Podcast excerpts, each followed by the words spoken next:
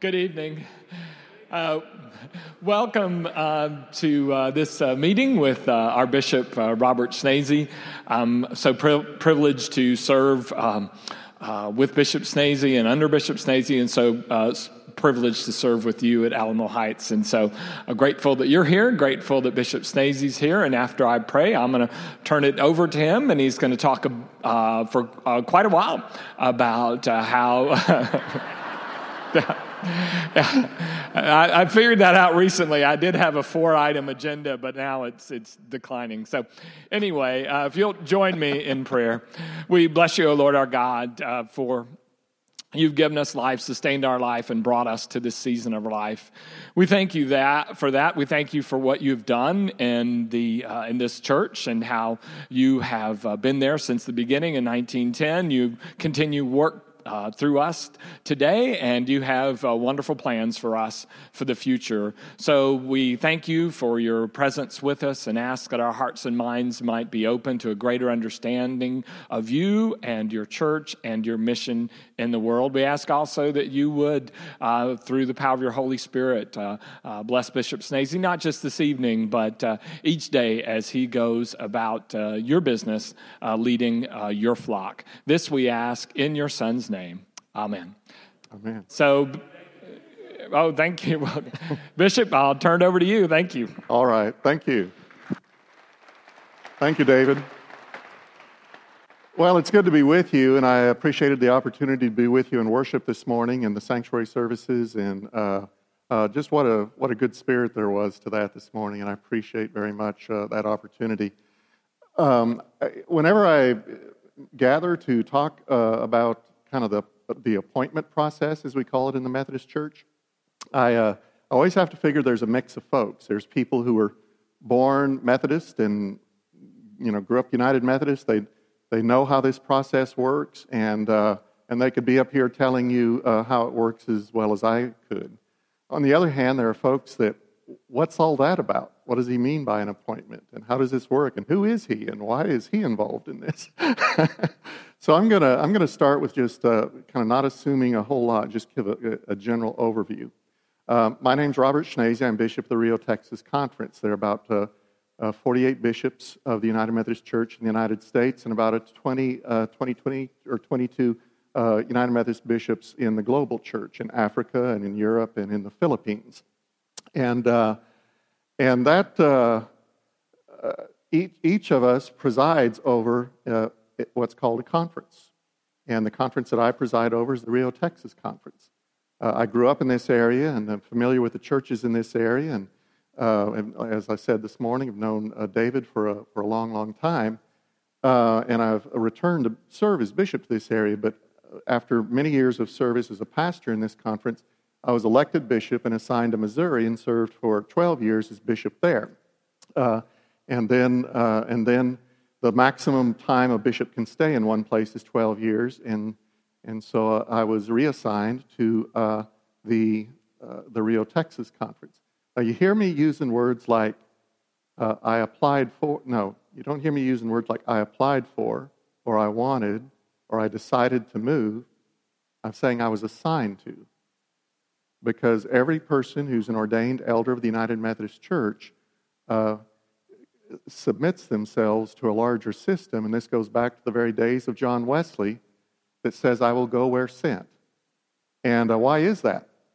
Because, uh, because it's not about what I like, it's not about what's convenient for me, it's not about what, uh, what's my first priority, it's not about what kind of salary I want to have or what neighborhood I want to have. It's, Lord, um, Lord, how can I be of use to you? And, and in the United Methodist Church, our, our deep kind of theological understanding of that is, uh, is based on Jesus who said, I came not to be served, but to serve, and, uh, and to offer ourselves and to, uh, and to, to protect against self serving impulses by submitting to other people to make that decision for the greater mission of the church. So, uh, I was assigned here. Uh, I'm, I'm delighted to be here. I've never been assigned somewhere that, uh, uh that I wasn't, didn't end up being delighted to be. I'll put it that way.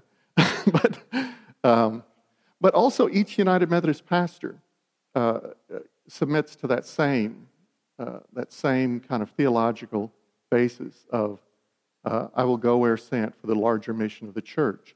And in the United Methodist system, it's the bishop uh, who has the final authority, is invested with the final authority of determining where pastors are assigned, where they are appointed.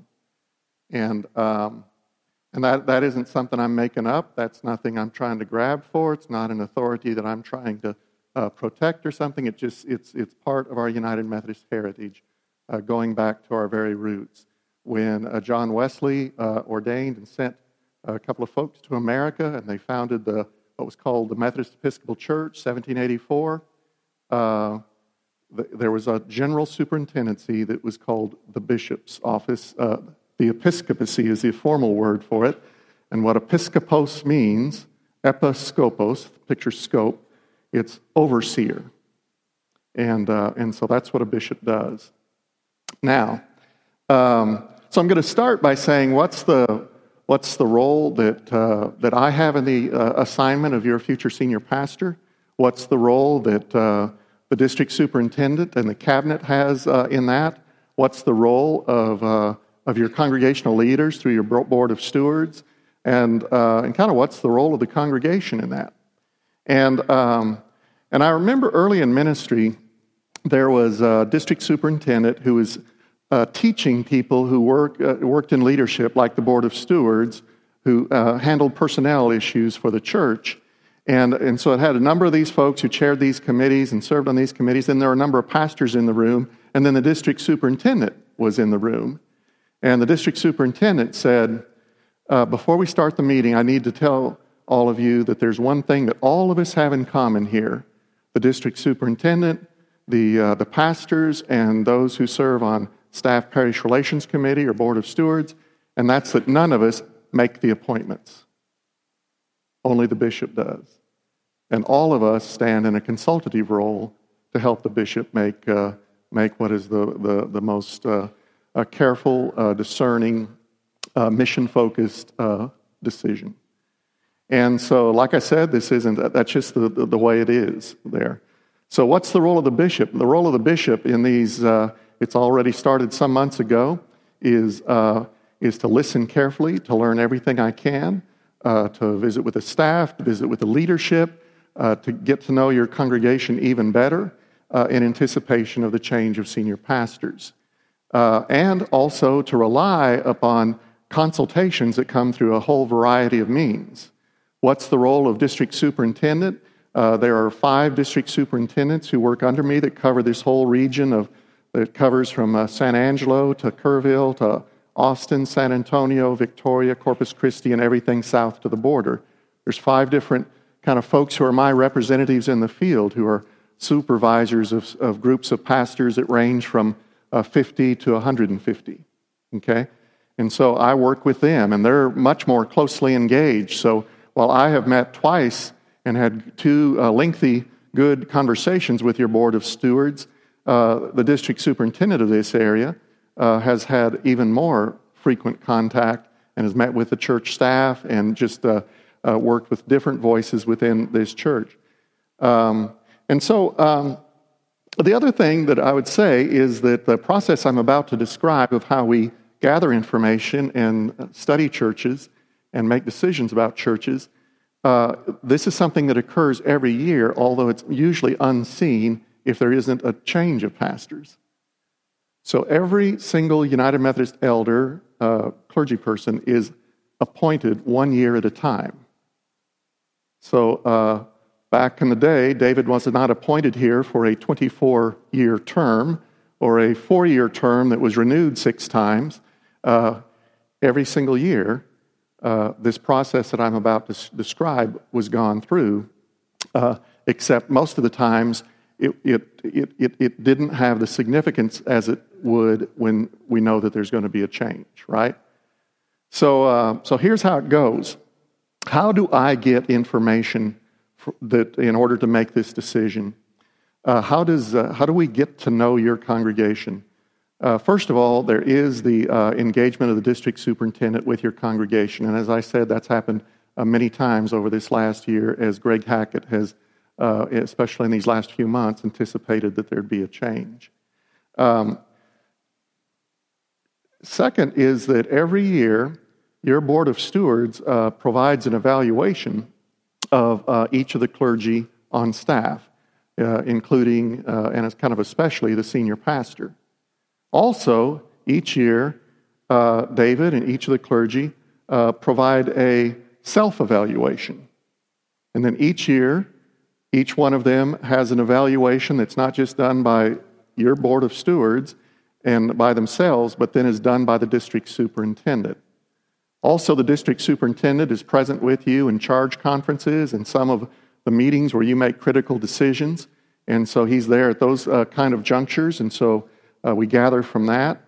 Um, also, each year that uh, David's been senior pastor, and true for all the elders on staff here, there is a uh, not just an evaluation, but at the end of the year, there's called a consultation process, uh, a sheet.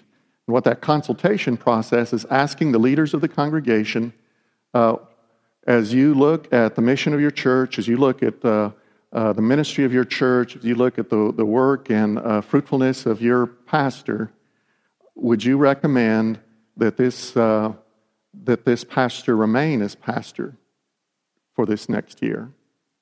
Or would you recommend that, uh, that for reasons of either conflict or uh, something kind of pretty serious going on that doesn't look like it's working, it's just not working in the church anymore, would you, uh, they can, they can uh, make the request, make the recommendation that the pastor be moved.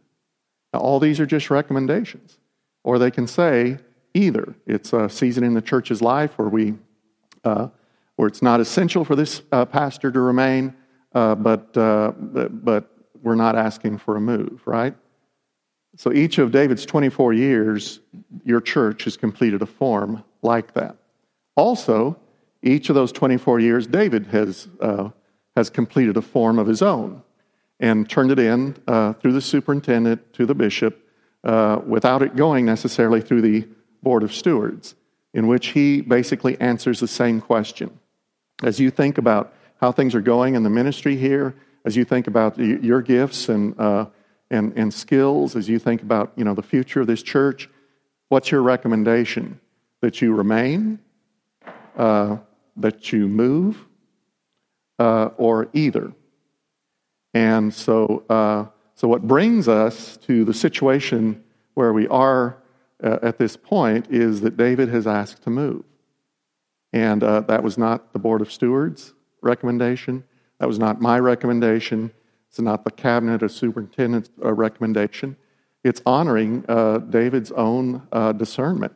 And you have, uh, you have been the recipients of his ministry, of his wisdom and insight and vision for ministry for so many years. And you know that when, uh, when David thinks deeply about something and prays his way through it, it's, uh, it, it's, not, it's, it's not something to be taken lightly. And uh, so it's in honoring that that, uh, that we anticipate a change in senior pastors for this church. So all that information is gathered as well as statistical information. Each church um, of all 370, 380 in the Rio Texas Conference, we look at, uh, you know, um, in the immediate past, the last 10 year statistics on any range of numbers attendance, membership, uh, financial strength, giving beyond the local church, uh, salaries, I mean, all kinds of information. Number of people in small groups, in Sunday schools, and Bible studies, and the like.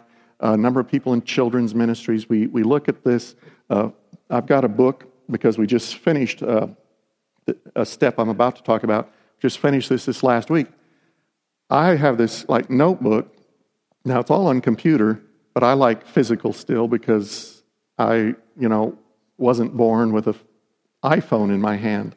And, and, uh, and so it's uh, hundreds of pages deep, but it has those, um, those multi year statistics for all 370, 380 churches in the Rio Texas Conference. And, um, and those are taken seriously as well. We look for trends, uh, we, and, and, and so you can see there's just this constellation of information that's kind of gathered here and there, and then it starts to form patterns. And based on those patterns, uh, we make the decision about, uh, often we, we're, we're, the ones that make the decision that a pastor, it would be better if this pastor moved. Now, why do pastors move? John Wesley's answer, why do you move your pastors around all the time? Which, when he was doing this, these were like anywhere from six month appointments to a year and a half appointments, is he said, the prospect of doing greater good thither than of remaining than, than of remaining. The prospect you use thither very much. That's a labyrinthine in the sermon this morning, right? Um, but but it's uh, so the reason for many moves uh, is that someone takes on higher responsibility. So uh, when David moved here from his previous church, it's, it was uh, thought at that time, uh, you know, here's a person who has experience in this size church, this size church. Uh, we think he's ready for, uh, for one of the largest churches in our conference, Alamo Heights United Methodist Church. Um, sometimes it works the opposite way. Something's not working out, and that's the cause for a move. And then, uh, and then the most obvious kind of causes for us having to make an appointment is retirements or, uh, or people stepping out of ministry for one reason or another. So, um, so that's a little bit of kind of all of this uh, goes together. And then uh, after all those churches have completed all those consultation forms and we have all those evaluations from, the, uh, from like your board of stewards and from all the pastors, and we have all that statistical information, and, and then uh, the the, the district superintendents and I sit down and we spend three days together in January in which we go over every church, every full time pastoral appointment. And um, with a special focus on those where we expect that there might be a move or we know there's going to be a move because uh, someone has retired, right? And, uh, and then after having done all that, we have a list of all these churches uh, that have openings because of retirements or deaths. We have churches that are uh, where there's uh, likely to be a move, either because of family circumstances or because uh, of something like that. Then we have the either churches, and then we also have a list of kind of gifted folks who we think uh, could be entrusted and should be entrusted with larger responsibilities or uh, or have gifts that can be used in other ways. And and we we kind of assess the whole uh, lay of the land there. And then, after talking about this uh, for at some length for two or three days, we draw up the list of uh, priority. What are the most strategic appointments that we're going to make, uh, you know, this year for the Rio, Texas conference? What drives the appointment, con- uh, uh, the, the the conversation, the appointment process in this conference is number one: the mission of the church comes first the mission of the church comes first. That means that, uh, that this is not about, uh, well, who needs a promotion? It's not about, uh, well, we got a problem over here, maybe we need to move it over there. It's, um, it's, um, it's what is best that's going to multiply the witness of the United Methodist Church in this, in this particular congregation, in this particular community. Uh, and we put that above all else. So uh, there are often uh, many people who want a particular church that maybe has come open by retirement. And, uh, and if we go through everyone who says, send me, send me, and, uh, and we don't find the person who we think is going to further the mission of the church in that place, uh, we're, we're not going to engage with any of those folks, right? Uh, we're going to determine uh, through our discernment of who has the gifts and has shown the record of fruitfulness that, that merits that. So, um, so let's say that uh, we have uh, a church like Alamo Heights or any church that has kind of a known opening by retirement. And um, this year, the number one church, the uh, most significant appointment we'll make, our first strategic church, uh, is uh, Alamo Heights United Methodist Church. It does not mean that it is the first appointment that will be made, because there are all kinds of churches of other sizes that will be much simpler and quicker to make decisions about. Right? So don't think if you start seeing on the conference website announcements about other pastors being assigned here or there or other places that they've forgotten about us. No, it's that uh, usually the larger the church, the more complex the system and the conversation that needs to go on. Um, so, at, uh, at some point, what will happen is uh, is uh, we will come to some determination about who a pastor might be.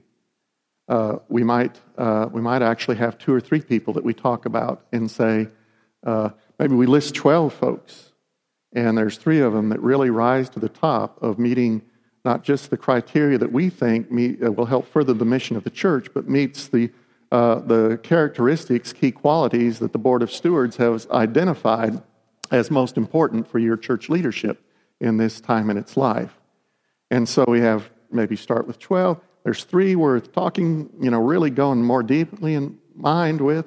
And, uh, and, and what, that, uh, what happens next is, uh, is a district superintendent will talk with, uh, with each of those folks, those three or four, and say, Would you like to be considered? Would you like to be in the pool of consideration uh, for Alamo Heights United Methodist Church? Now, you would think, who out of those 380 you know, churches, who pastor, what pastor would say no to Alamo Heights United Methodist Church?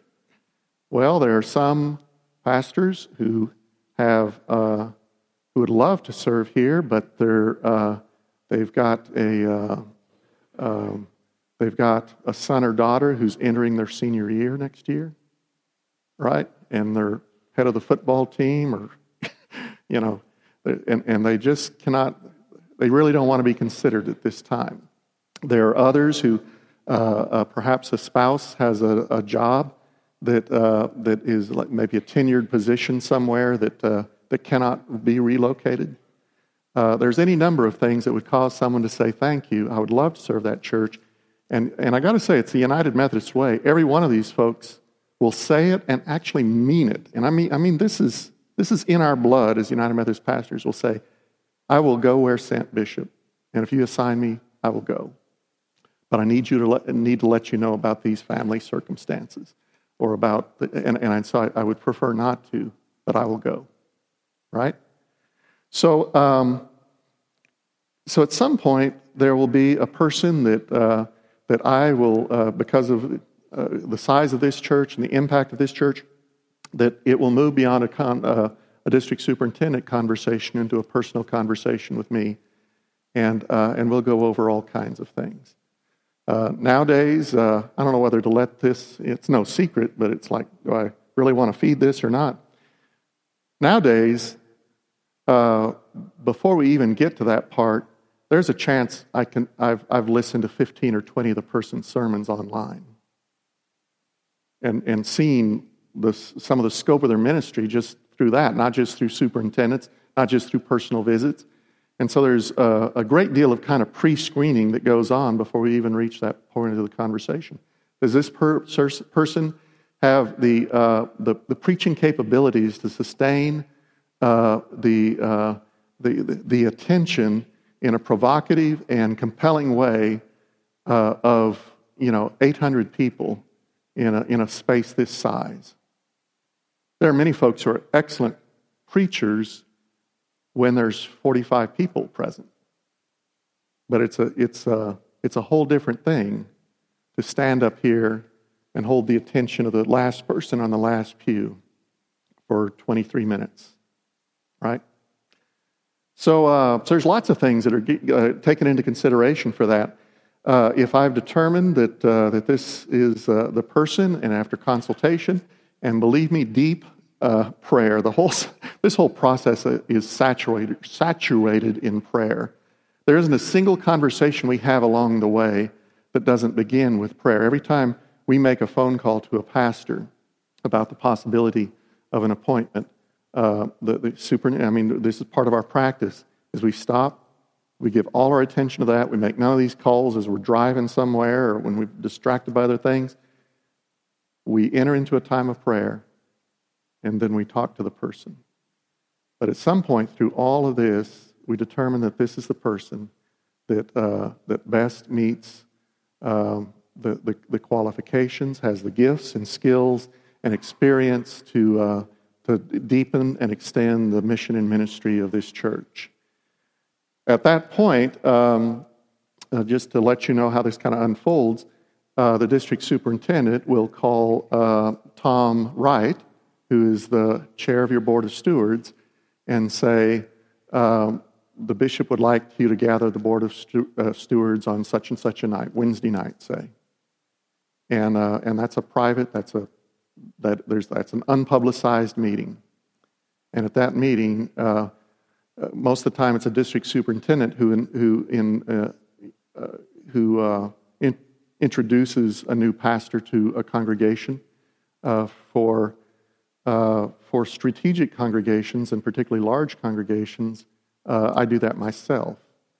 And so on that Wednesday evening, the Board of Stewards would gather, and, and I'll walk in and the superintendent will be present, and with me will be uh, the pastor uh, and his or her spouse. And, uh, and I'll introduce the new pastor. There'll be a conversation, they'll get to know each other. They'll talk about how do we let the rest of the congregation know. Um, now, at that point, you're, you might think, uh, so won't they just immediately go online and Facebook and say, You won't believe who our new pastor is? And and uh, actually, they can't do that because that pastor is currently the pastor of a church that doesn't know they're losing a pastor, right?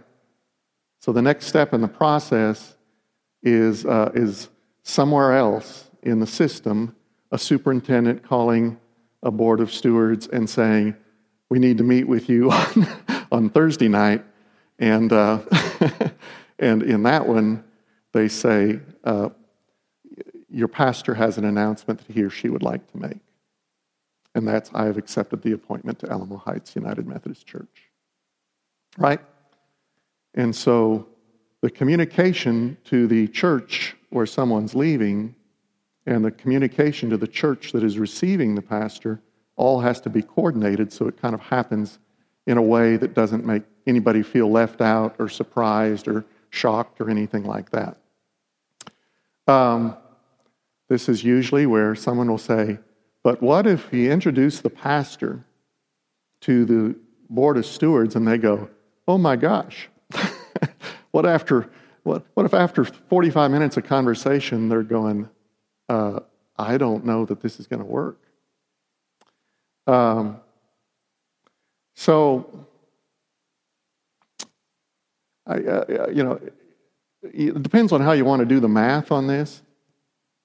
I served, uh, I presided over 850 congregations in Missouri, and each pastor was appointed each year. So you could say I made 850 appointments each year. But there'd actually be closer to 250, 300 changes of appointments. And so 250, 300 of these introductions. Um, and with all those, and then two and a half years here in, in uh, Rio, Texas conference, um, I think there have been maybe three occasions when there was something in that conversation that became known or there was just a sense that this was not going to this was not going to take this was not the right this isn't working. Often it's unknown information. It's it's a uh, uh, well i mean i'm not going to get any any details but it's it's like uh, suddenly you realize that this person is actually related to a person, and, and there's uh, and it, just suddenly becomes complicated or something. But um, but it's not going to be forced. I want to let you know that. But uh, but that is the process. So what's um, what's then the uh, uh, the, the, the role of the board of stewards and of the congregation uh, when they um, when when a new pastor is announced? Uh, one is is to be as receptive and encouraging as possible, and I'm not saying that to kind of you know uh, you know affirm the decision or something like that that that has come to in this. It's that uh, it, it's that so much of uh, of how a pastoral ministry goes when someone's new to a congregation is kind of formed in those first six to twelve months. And, uh, and so it's important that we be open, that we be willing to give people the benefit of the doubt. I mean, the only thing I can stand here tonight and guarantee you is it's not going to be David Mitnitsky, right? And, and, and that's, that's, uh, so it's not going to have the same mix of gifts. Now, it doesn't mean it's not going to be the right appointment. But the David Mitnitsky you know right now wasn't the one who was appointed here 24 years ago either.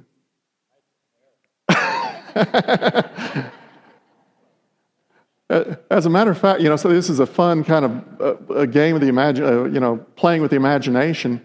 Is if you brought the uh, David Mendinsky from 24 years ago into an into a uh, introduction right now, people might look at that and say, "Well, I don't know. He's mighty young. he doesn't have experience with this. You know, has he ever done that? Has he ever preached to a congregation this size? Right? Uh, so it's not going to have the same, uh, same mix of gifts that David does. When you think about pastoral ministry and what makes for effectiveness, you can list any number of things from uh, personableness to ability to preach to administration to uh, pastoral care to teaching to I mean, uh, work with children and work with elderly. You can go down this whole uh, kind of set of criteria, and you could almost take a pastor and say, where is this pastor on a, on a scale of 1 to 10? And uh, oh, this is about a nine, about a seven, a 10 on this one, maybe a four on this one. Well, uh, David scores extremely high on this, this, this, and this. But he's also kind of a seven on this and a six on this. But actually, you know, hmm, hmm, hmm, you know, your new pastor is going to score high on a whole range of things, but it might not be exactly the same things that David scores high on. Does that make sense? And that's actually uh, part of John Wesley's uh, reason for what we call the itineracy and the sending of pastors. And I wish I had uh, could. Uh, it's on my computer in the truck, but I wish I had the quote here to get it exact because it's in that you know fun Victorian English again.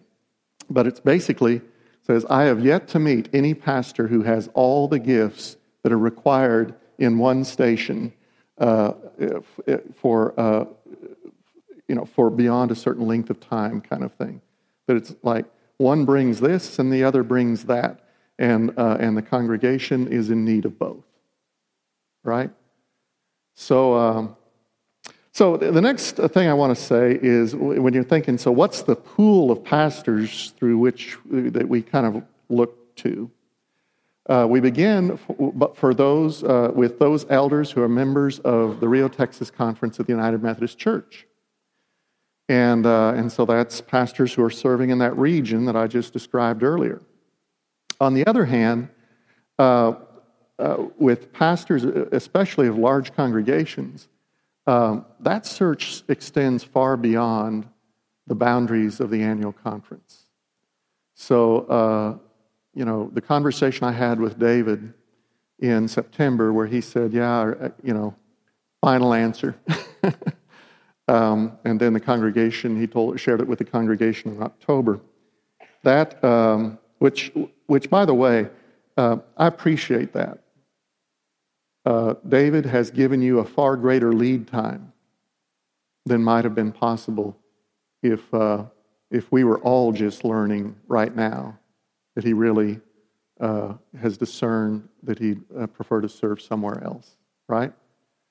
And so from that time uh, all the way through the fall, in numerous conversations with other bishops, I've had the ability to say, uh, you know, we're going to have uh, a significant church uh, opening uh, in a senior pastor role that we may or may not have that person in our conference. So I need you to be thinking and praying about. And then as time goes along into late December and early January, that's even got, gotten pretty specific about, you know, uh, can I talk to so and so in your conference? And uh, so sometimes folks say, well, uh, can't we do a nationwide search of some sort? That nationwide search is being done, but it's being done through the way the United Methodist Church does it, which is, uh, which is me being in contact with bishops of other places. And so sometimes I hear about some uh, a particular pastor that causes me to speak to the bishop.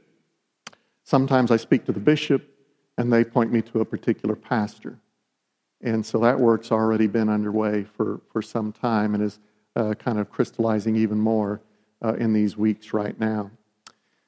Uh, when are we going to announce that there's a new pastor here? Uh, I'd, I'd love to say, boy, that's going to be quick. We got it all wrapped up here.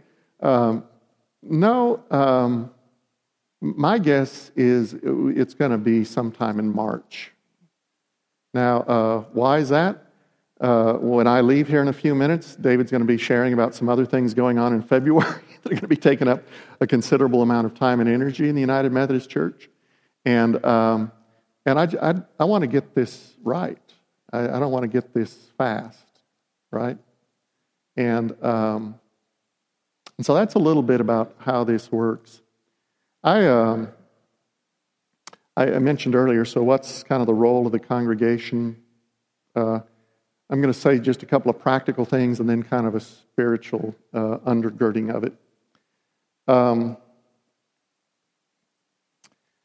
I, uh, I, I was flying one time uh, out of a small airport, and I think it was uh, in the Carolinas or something, but it was a, it's a small airport where you go in, and, and, you know, first of all, there's a pretty big kind of open area, and then I got my, my uh, boarding pass, and uh, this is in days before the, the screening of everything the way it is now. And I, I got this. Uh, uh, oh, wait a second. I'm, I'm going to I'm to start the story in another place. Um, an, another airport experience. We're, we're going to change gears here. I, uh, I, and I remember exactly where this was from. So um, I remember a flight from St. Louis to Dallas. I was living in St. Louis, uh, in, uh, in Missouri, and flew out of St. Louis. And uh, St. Louis in the winter, oh my gosh, planes can be delayed, There, it can be iced over, it can be miserable, especially if you need to make connections and everything. And, and I was going to need to make a connection through Dallas. And I get on the plane, and uh, lo and behold, miracle of miracles, uh, everyone boards the plane earlier than what they anticipated. And so they close the door, and the pilot says, We're scheduled for uh, uh, an early departure. And so we, uh, you know, taxied toward the, the runway at, at like, you know, 15 minutes early because everyone was there and there was no reason not to do it. And we get out there and, and we get, uh, there was no line. There was no, you know, we didn't have to wait for eight other planes to take off. So we're in the sky, and somewhere about midway through the flight says, you know, because we got an early departure and because, uh, uh, you know, we got a bit of a, uh, you know, head uh, tailwind here and everything, uh, we're looking at arriving uh, anywhere from 35 to 40 minutes early. So of course everybody's, you know, anxiety goes down about making transitions and making connections and everything. And so the plane uh, lands, and sure enough, we're like 40 minutes early. And it, and it gets, you know, immediately, you know, sent to the gate. And at the gate, you know, people are, you know, and, and, and we go up and, and then uh, we stop and the little boing goes off and everybody starts getting their, uh, their luggage out of the overhead uh, bins. And, um, and I was sitting kind of in the window seat on the left where I could see the jet bridge and, and there was someone there just trying everything. And, uh, and you could see they were having trouble. And everybody's standing up, just ready to get off the thing. And finally, they get it moving, and it moves, and then it stops about three feet short of the, uh, of the door of the plane. And you can see it right there. And they couldn't get it fixed. They couldn't get the jet bridge to move another three or four feet. And pretty soon, people in orange, you know, jackets are down there. Pretty soon, some are working down below. Finally, the pilot comes on and says, "Well, there's a, it's a missing part eh, that uh, that someone's on the way bringing that, but they think they're going to have this fixed." To make a long story short, we. Um, we didn't get off that plane till 30 minutes after it was due to arrive. Right? Now, here's the thing. You know, however many miles it is from St. Louis to Dallas, think about, think about what percentage of that distance four feet is.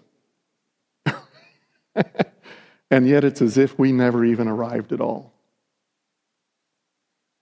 So, uh, so to just play on this metaphor a minute, um, me, your board of stewards, uh, the cabinet, the district superintendent, we're going to do everything we can to, to get this person to have this safe trip here and a smooth landing and come up, you know, to the jet bridge.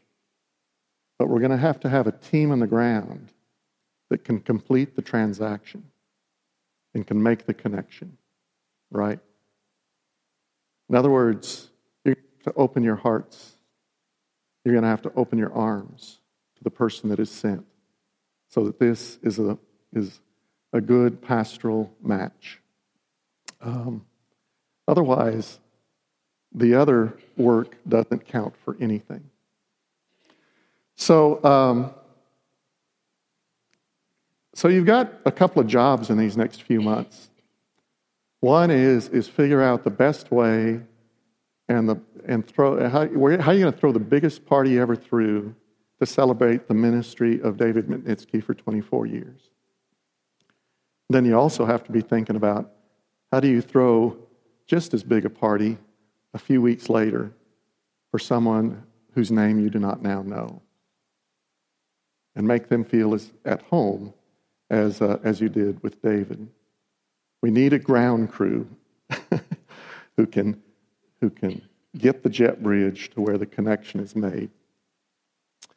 Um, now, in a little more uh, subtle or spiritual or kind of interpersonal way, um, any kind of transition in a senior uh, pastor role or in a pastoral role, really of any kind, brings with it a certain amount of grief as well as a certain amount of anticipation, brings with it a certain amount of anxiety uh, as well as a certain amount of hope.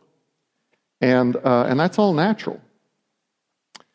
And so I need to just say straight out that it is, uh, that it is no betrayal of your relationship to David to be excited about the possibility of a new person coming here and what that ministry will bring. Neither is it a betrayal of your openness and, uh, and a welcome to the new pastor to feel a sense of grief about losing a relationship with someone you've had for a long time and who has affected your life, right? That it's possible to both grieve the loss as well as anticipate and be excited about new possibilities. And you're going to see people going all over the map on this. And we've just got to keep each other steady with that. So that's, uh, that's how the appointment process works. Um, Tom, do you have anything you want me to particularly address or any of the other board of stewards? David? Well, I just uh, want to assure you that uh, you are in my prayers daily, and I, and I solicit your prayers daily as well. And, uh, and there is, uh, there's nothing that's going to guide me more than the mission of, of Jesus Christ through the church and through Alamo Heights United Methodist Church. That's what comes first. And, uh, and we're going to be giving our very best, opening our hearts and minds, having the deepest conversations we can to make sure that this is an appropriate and, uh, and fruitful appointment. David, I think that's it. Thank you.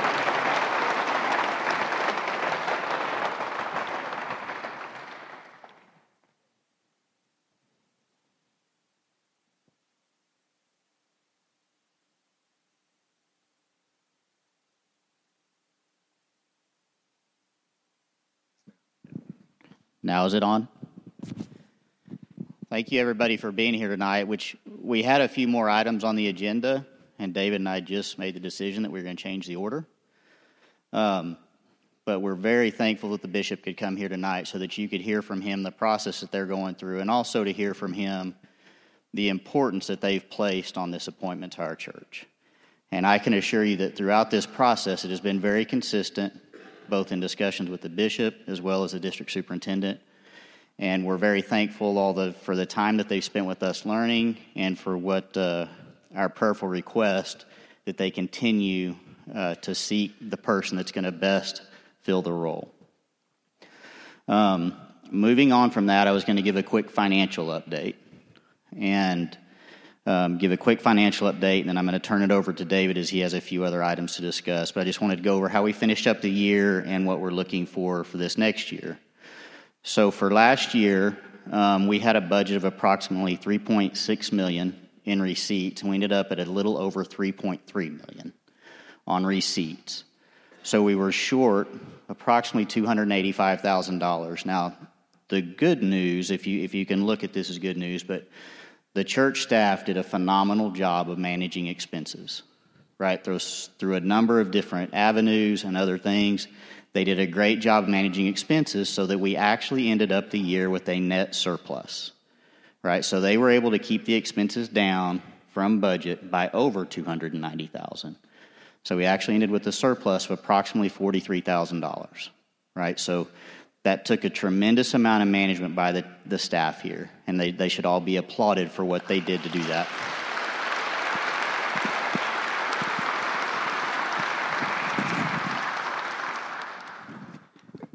Going into next year, so we completed the budget uh, in December. Uh, we presented it to, to the board, I believe, I can't even remember now if it was December or January. All my months are running together. But presented it to the board, which it's been approved. So the budget that we have today is a $3.4 million budget. So we were 3.6 and we're down to 3.4. Now that we've finished up the year, we will revisit the budget one more time. The finance committee will be coming together next month during February. We will revisit the budget, and should any adjustments need to be made to that budget, the finance committee will recommend as much to the board of stewards for approval. Um, at this time, we don't know. We don't anticipate the changes, but we have to be aware of what we did in 2018 and understand the impact to 2019. So we're diligently looking at that. It's somewhat difficult if we look that we cut through various aspects over $280,000 in the budget. Um, so to continue to do that, it becomes more and more difficult to find those areas to do that without hindering the mission of the church, right, and the ministry of the church. So we want to be very thoughtful, very prayerful about that. And we ask for everybody in here, we ask for your thoughts and prayers for us as we go through that, that we may have the discernment to make the right decisions in those areas. Um, if you guys have any questions on this or anything else on the website, if you go to the board of director list and click email board of directors, please do that and send that. That email will actually come to me. Um, so if you send that, and I welcome the input, whatever the case may be. So do that globally. If you have any questions on the budget, would like to see a copy of the budget, please ask Valerie Slade. Valerie's sitting here, and she can provide that to you. And also be on the lookout in the messenger and also on our website that Valerie will be posting a financial update for this year to date. So we'll consistently, we'll start consistently having those updates posted and supplied. So I think that is it for my financial update. Are you ready, David? All right. Thank you very much. Yeah, thank you, Tom. Hold on. Dr. Fitch? Mm-hmm. Was that outreach? Was it what? Where did it come from? Okay. Did everybody hear that question? Okay, so his question was that if we cut that out of the budget, where did all that come from? So there's going to be, I'm going to go on a few key areas of where that came from. So, one, from a budget standpoint in salaries and benefits, we had a pretty significant thing out of that, and that was mostly based on timing of when people were hired that were included in the budget. So that was about 60,000. Um, the other large area was through programs. Okay, through programs with the staff. And, and with that, they were asked to be as efficient as possible with the dollars in their programs. So, what I would ask is if anybody noticed that the programs changed. And I'm asking that because I didn't notice a change. I think there was just a more efficient use, and people were great stewards of the assets that we had to make sure that we continued with the programs. And in some cases, we actually had expansion of programs. Um, and the last one was in apportionments. Okay, so in apportionments, we did not pay our full apportionment in 2018. Right, so a decision was made that that's where we were going to go because we needed to retain that cash, and we needed to do that to be operationally sound. So it's not budgeted to do that differently in 2019. I mean, we're budgeting because we want to make sure we pay our full apportionments. And even though we ended up with a surplus, I will just say that there was an attempt that we were going to pay additional apportionments in 19 for 18, but that didn't get done. But we're going to hold on to that and somewhat earmark that for apportionments in 2019, that surplus.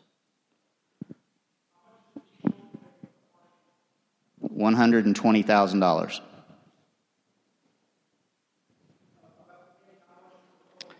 The total apportionment was 412. Total apportionment was 412. We short paid 121,000.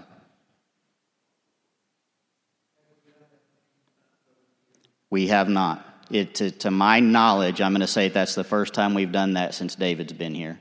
Is that accurate? Mm-hmm. Yeah.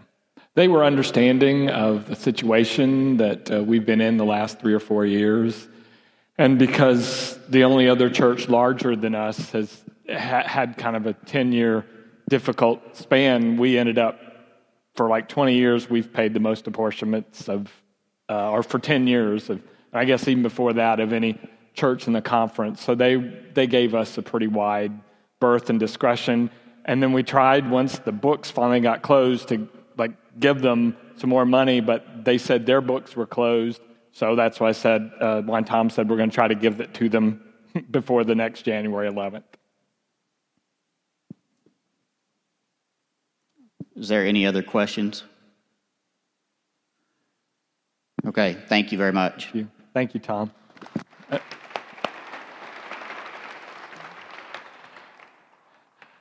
I know some of you will probably have um, uh, places you need to be, so um, don't hesitate. I, again, when I planned this, I, I didn't know that the bishop's presentation, uh, which, which I really appreciate, uh, I thought it was going to be shorter than that. So I'm going to um, just share with you for 15 minutes about something happening nationally with the United Methodist Church.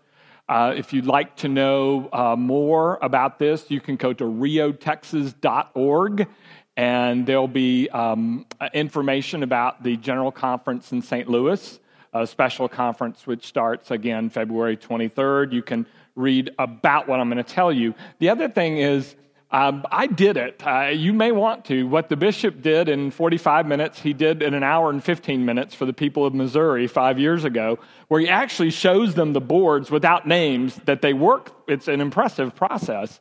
Um, and you can, uh, you can look that up. I, I guess it, um, uh, email the church office, we can get you that link. Uh, it's on YouTube, but I can't remember the title.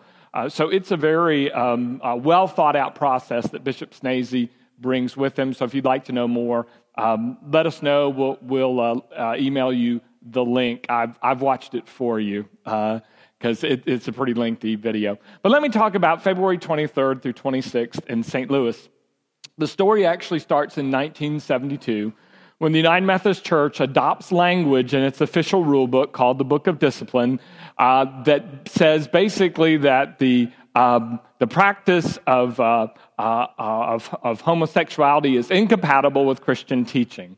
And I just added, uh, I won't say out of the blue, but just added. And that started what has been uh, 40 uh, uh, some odd years of, of haggling in the United Methodist Church around this issue. When I was ordained an elder in the United Methodist Church in 1983, uh, at the uh, altar of uh, Travis Park United Methodist Church, there was a man um, who knelt down next to me. I was on, I had like the end row, so he got next to me, um, chained himself to the altar, and gagged himself.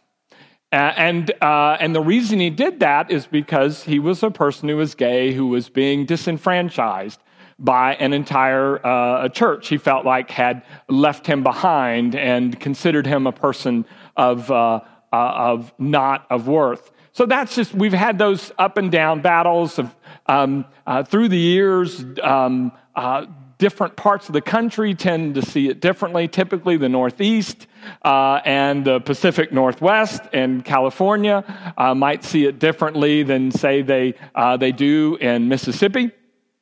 And so, uh, what you had is uneven application of, uh, of the language and the discipline.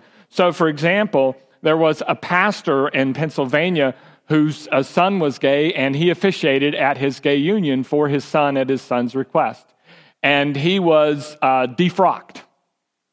There, the same, a different pastor does something similar in California and is suspended a day with pay. And so there were, uh, they're sort of uneven. And as society changes and, and, and struggles with the issues, uh, uh, the, the sort of enforcement and accountability of the discipline sort of changes depending on the part of the country. And, uh, and so what we might call ecclesial disobedience begins to rise up among folks that have uh, a, a view that this, this is not the issue that the United Methodist Church needs to be fighting about. And this is not uh, where we want to close our doors to people. Uh, and so they look at it one way, and others say, no, this to them is clear in the discipline, it's clear scripturally. Uh, we do that. So it's, it's uneven. And, and they fight about it every four years at the general meeting.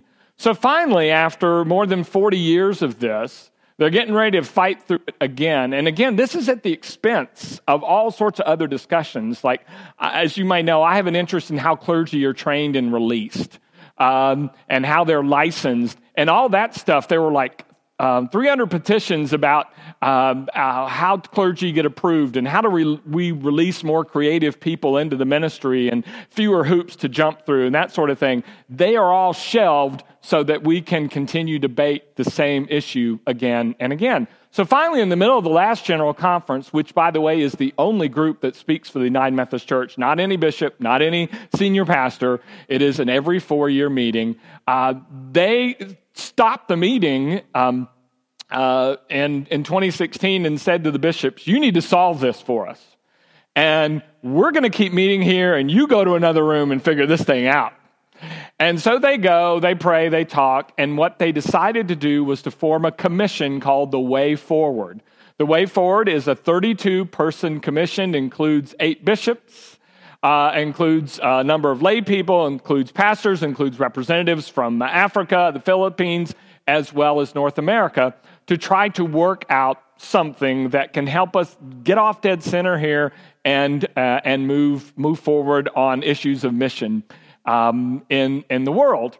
And so, um, out, out of this, they spent a year um, uh, and a half and Bishop Schnase was one of the 32. That's why I asked him, Do you want to stay and do this? He said, I don't think so. Uh, but you can catch him on a video uh, at the Rio, Texas website talking. Um, uh, there's a link about him talking about this. So they pray together. The interesting thing is they become very close friends, extremely progressive people on the issue, extremely traditional people. They pray together, eat together. Uh, and the good news is they draw close and they learn to talk about this uh, amicably amicably. Um, well, anyway, what they presented uh, to the bishop, three, the Council of Bishops of the United Methodist Church, which is the closest thing we have to a ruling body in the intervening time, these uh, 48 bishops in North America and 22 others that the bishop talked about, and brought them three plans and uh, then the bishop selected one of them that they wanted to put forward at a special meeting. I left that part out. When they said, You solve this, they came back and said, We'll bring you back something in 2019. So uh, that's, that's uh, where we are. So, any rate, um, they brought forward three plans to the bishops, and the bishops talked about it and voted as one they might put forward, though all three are actually, uh, in a sense, on the table. And the three basically, these are the language that, uh, that they are described with. The first is called the traditional plan because it leaves the discipline of the United Methodist Church uh, the same, uh, but what it does is it doubles down on accountability. Uh, so that the, the penalties are clearer. Um, uh, uh, so uh, it's, it's enforced. Right now, it's enforced in some areas, not in others. And so that's known as the traditional plan. There's something also known as the modified traditional plan because all these three plans got sent to the jurisdictional council of the United Methodist Church, which is kind of like our Supreme Court. And they ruled a large part of the traditional plan out of order, that they needed to rework it because in the discipline it says that no conference can mandate how another conference disciplines their pastors who are out of line. So, on that technicality or whatever, it got sent back. But basically, the spirit is this language stays the same, stays very traditional, and, uh, and it's you know, and they can be off with their heads if if you go another way with permission. Sort of that's a little harsh, but that's kind of how it reads right now. Then uh, one of them um, is called the One Church Plan, which is to say, look, we disagree on this. Methodists have been fighting about this for 40 something years. Uh, so our solution is, they say, take the language out of the discipline and give freedom by context. So that if a church in Seattle is led to minister to uh, the gay population and they feel like as a part of that, they need authority to do um, uh, weddings, uh, that authority be granted. But if a pastor in, um, in, in, Tennessee or in Texas, um, uh, on the other hand, isn't forced to do that, so that both sides, in a sense, can follow their um, their conscience up, so that no one is um, punished for um, uh, decisions that they make on their uh, church level, and the door is open uh, for, uh, uh depending on your context, uh, making different decisions on this issue. And so it's called the One Church because we stay together. And research seems to indicate that most Methodists don't really want to fight about this anymore. It's just the extremes on both sides that want to continue to push their issue, you know, which is certainly their, their, their right.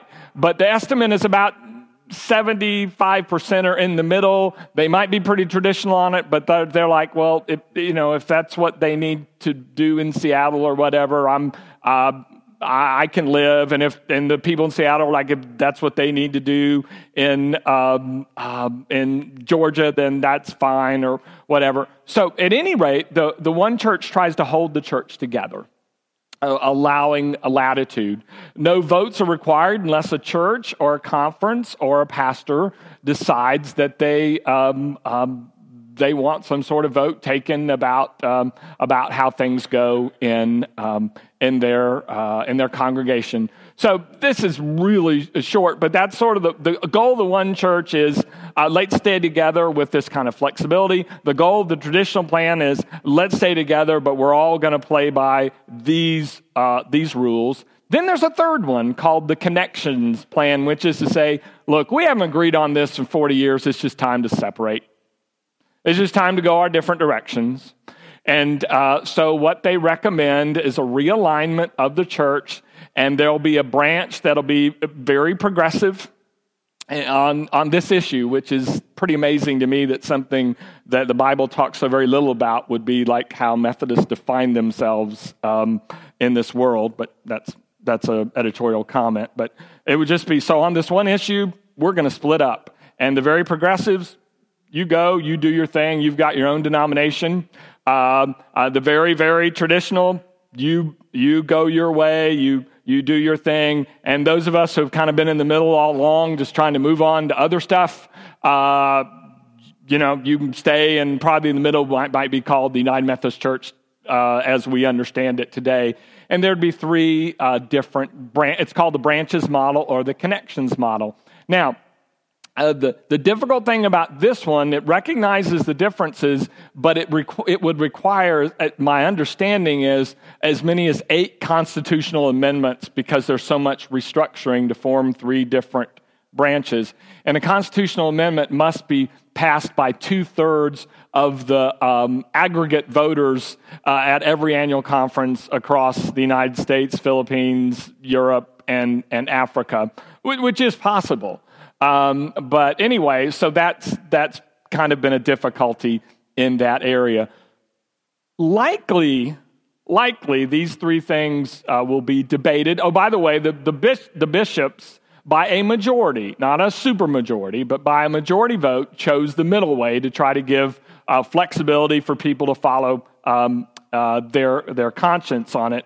But um, all three are going to be on the table and most people and there are so many amendments already that none of the three will look like they look today which is one of the reasons we haven't spent a lot of time or energy in our church because we don't know what's before us until after it actually gets shaped by February the 26th, and then we'll kind of know where we are. But most people predict that uh, these three things, when they come to the floor, will be amended, amended, and amended. So, whichever one of the three uh, is the one decided upon, if in fact one is decided upon, uh, because there's no, you know, we haven't agreed for 40 plus years on something, so we're not sure that'll happen.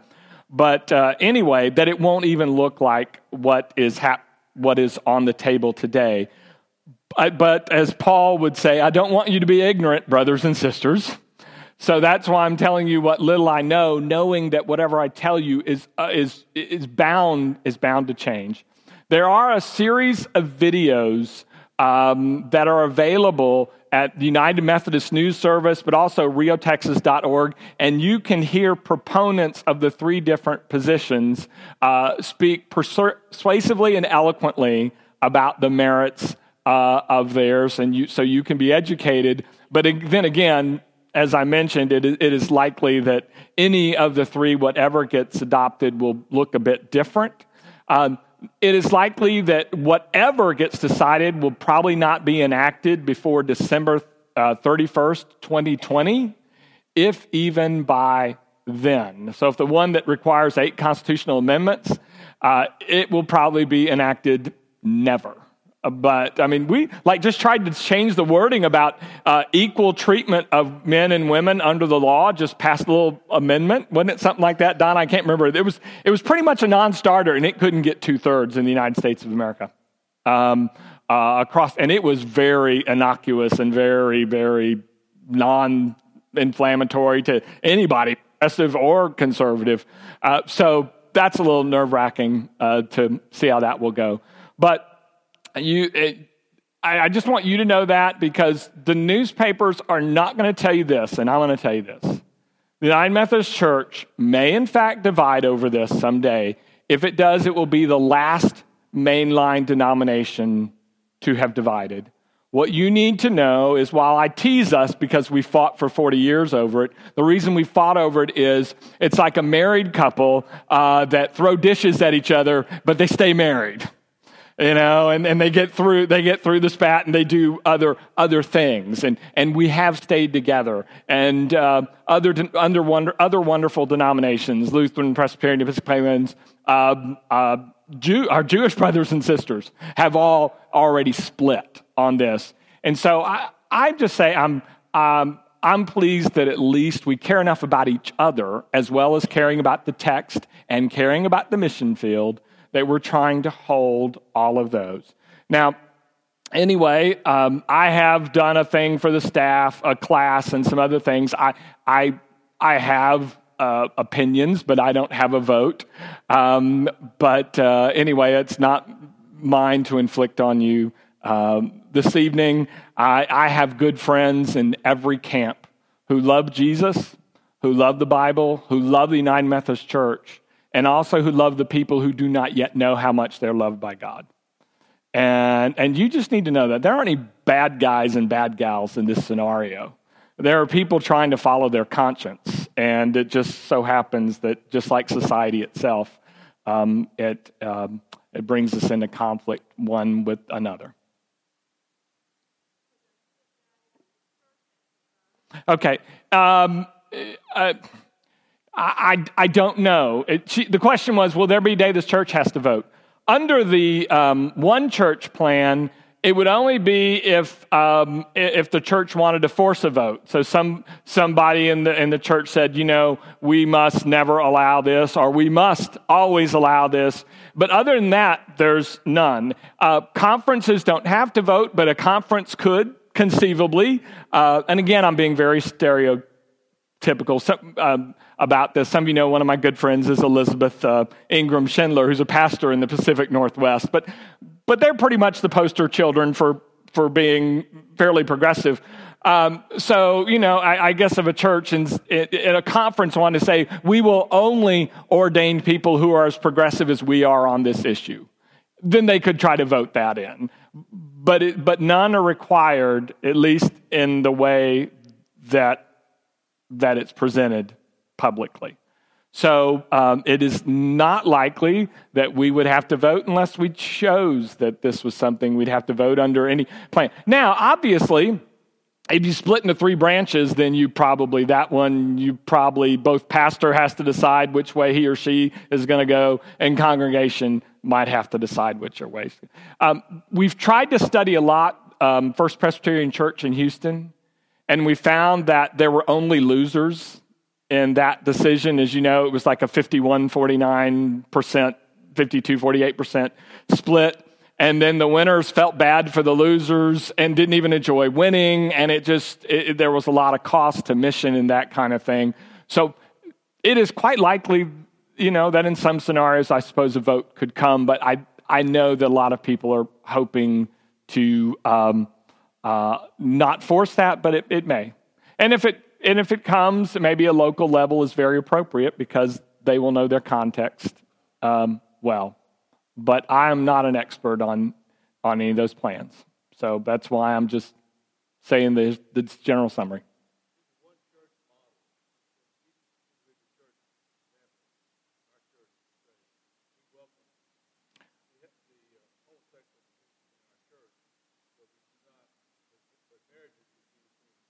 Uh, you could. One of the things, here's the disciplinary problem with that. It's like, can the church vote, take a position on marriage? The discipline's very clear about who gets to decide, who gets married, who doesn't get to decide. Um, now, whether it's on this property is a whole other matter. So that's what you, that's what you could vote. And then if you could vote, well, we don't want David or whatever to perform a, um, that wouldn't be within your prerogative. That'd be ruled out of bounds. But yes, you, you could do that. So I, I could see things where that would happen.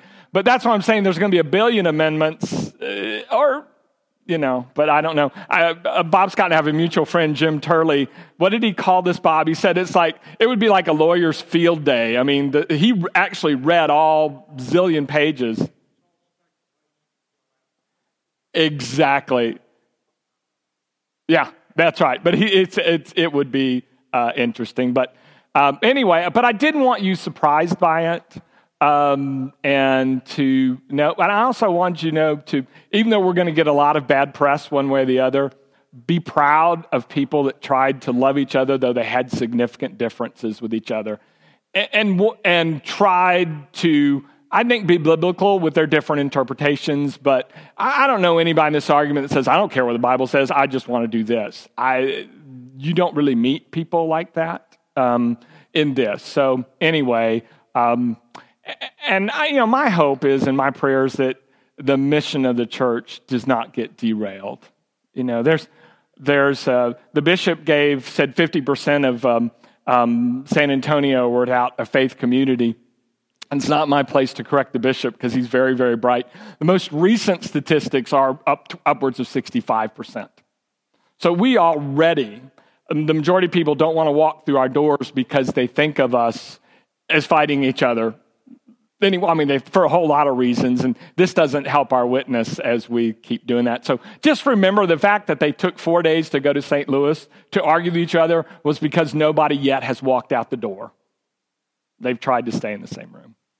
So I'm, that probably wasn't very helpful, but I just wanted you to be. But riotexas.org, and you can go to the United Methodist News Service, and you can find bishops and and and pastors pitching all sorts of things, and uh, well, and then you can see.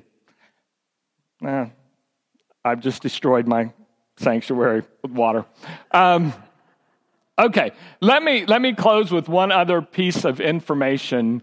Um, uh, Riverside uh, campus has uh, asked to become an independent uh, congregation. And uh, as you may know, for the last 10 years, They have been financially independent. But you may also know that when they bought land a few years ago, we had to sign the note uh, as, as the mother church. And so what they are uh, asking is that um, uh, that note be uh, transferred to them and that they uh, their official ties with us would be devol- dissolved and they will become an independent congregation. The metaphor they use is they feel like they're the 40 year old son still living in the parents' garage. And um, they've talked about this off and on through the years, but uh, when Scott left last year, they realized this might be a deciding point to figure out if who they were as a church. So uh, meetings have been held um, with uh, Riverside leaders and Alamo Heights leaders. Our trustees have been uh, briefed and uh, have approved us going forward. And then our board of stewards has been briefed, and, and we will go uh, forward and uh, vote on this in February. But I wanted you aware, and the United Methodist Church has, um, has, has given us their, their blessing. Uh, and um, so that's that's where we are. But again, if you have feedback or questions, you can email me or or Tom. Uh, we've been in on those uh, those uh, meetings. Uh, it, Riverside is is uh, an amazing success story for Alamo Heights, and yeah, they and they they are going forward. Now, one thing I do need to let you know this uh, uh, is likely they will be an independent congregation uh, in their, in, as sort of non denominational. And the reason is we talk a lot about context. Um, Spring Branch, Texas is um, an extremely anti establishment part of the world. And so, like, number one on the enemy's list is the federal government. But getting pretty close is the United Methodist Church, especially after Scott was moved to Austin. So what we've reached and are thinking is, um, and is that they will be independent, but they will be served by two United Methodist pastors. John Hinkebine and Linda Marceau, who've been serving them. So John and Linda stay in the Methodist system.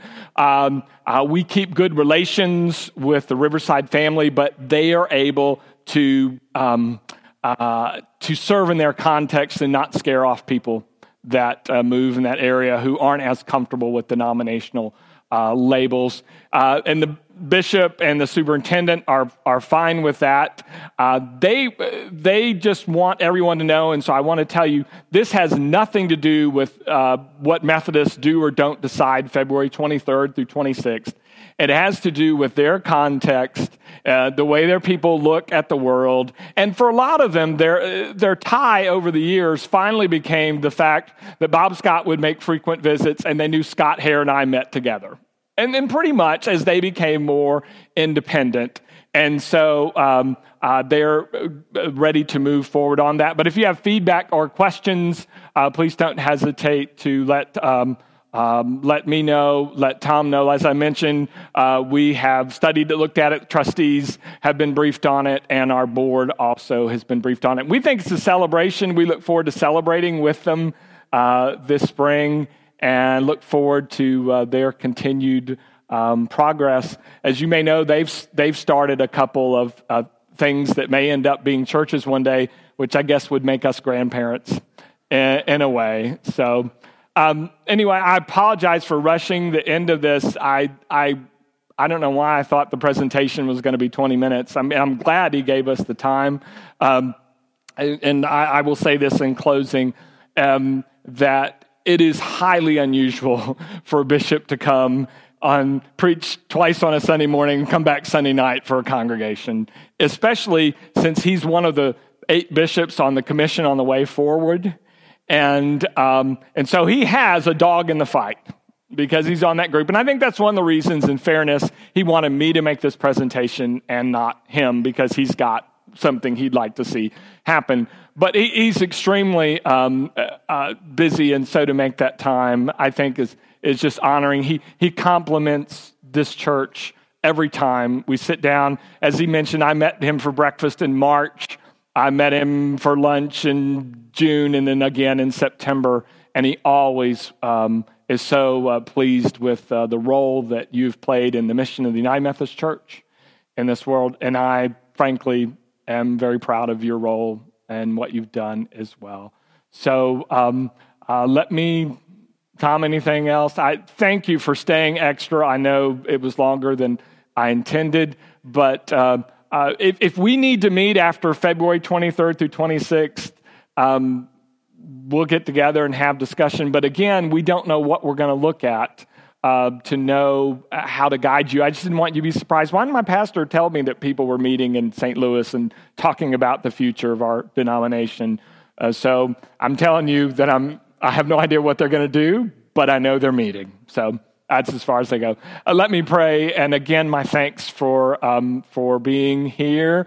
And I'm going to pick on Jackie. Hello, Jackie. Um, I, this is our current seminary student. And some of you need to know.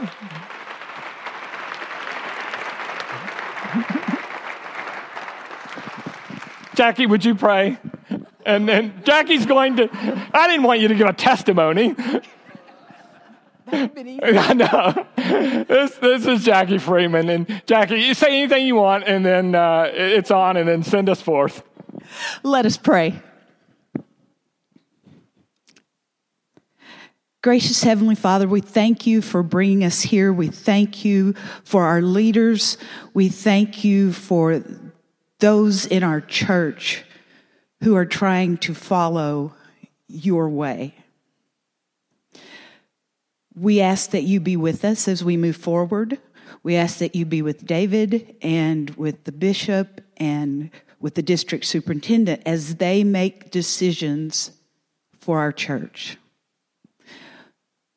We ask that you come into our hearts and give us peace and openness as we move forward in this process. We know that you are our Father, Abba, the one who looks over us and takes care of us. And we know that you are with us in everything that we do. Guide us all safely home be with us through the night and into the morning. We ask all these things in your heavenly name. Amen. Thank you all for being here. I saw you standing out. I just thought, you know what?